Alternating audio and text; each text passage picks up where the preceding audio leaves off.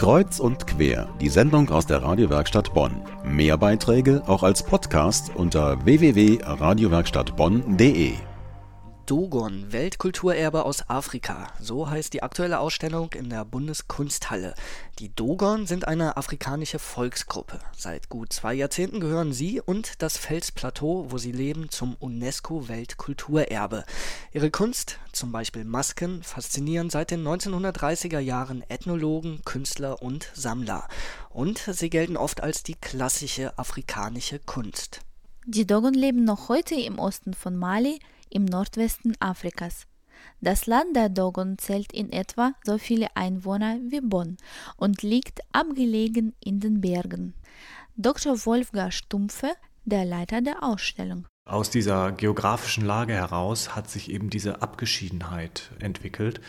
Und die meisten Forscher vermuten heute, dass die Dogon auch absichtlich in dieses Gebiet gegangen sind, weil es so schwer zugänglich ist, weil sie geflohen sind vor möglicherweise islamischen Sklavenjägern.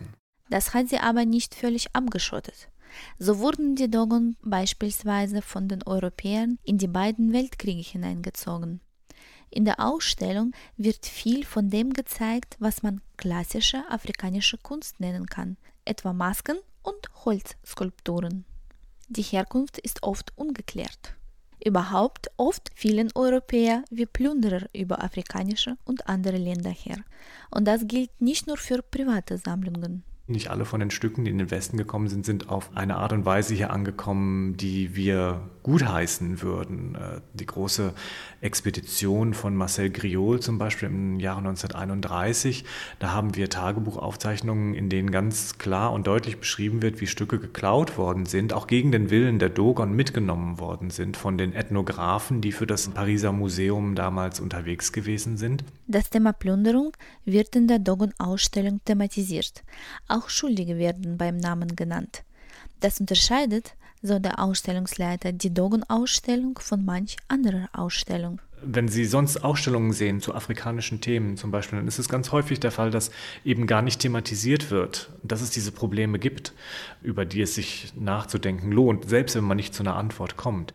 Es geht aber nicht nur um Plünderungen oder Kunstraub in der Ausstellung. Auch das Leben der Dogon wird für die Besucher anschaulich durch Filme, Interviews und Alltagsgegenstände. Sehr poetisch beschreibt Ausstellungsleiter Wolfgang Stumpfe sein Lieblingsstück. Eine tausend Jahre alte Holzskulptur, die übrigens auch auf allen Plakaten zur Ausstellung zu sehen ist. Die lächelt einen so ein bisschen an, ist aber auch so geheimnisvoll, fast so wie die Mona Lisa. Und dieses Gesicht ist so dermaßen ausdrucksstark, dass man irgendwie sich ganz seltsam berührt fühlt. Informationen zur Dogon-Ausstellung in der Bundeskunsthalle von Elena Isajenko. Die Ausstellung ist nur noch zwei Wochen zu sehen. Unser Tipp also, auf geht's. Geöffnet ist dort jeden Tag bis auf Montag. Und wer sich für Afrika und dessen Kunst interessiert, die Dogon-Ausstellung soll der Auftakt für weitere Ausstellungen mit afrikanischer Kunst sein.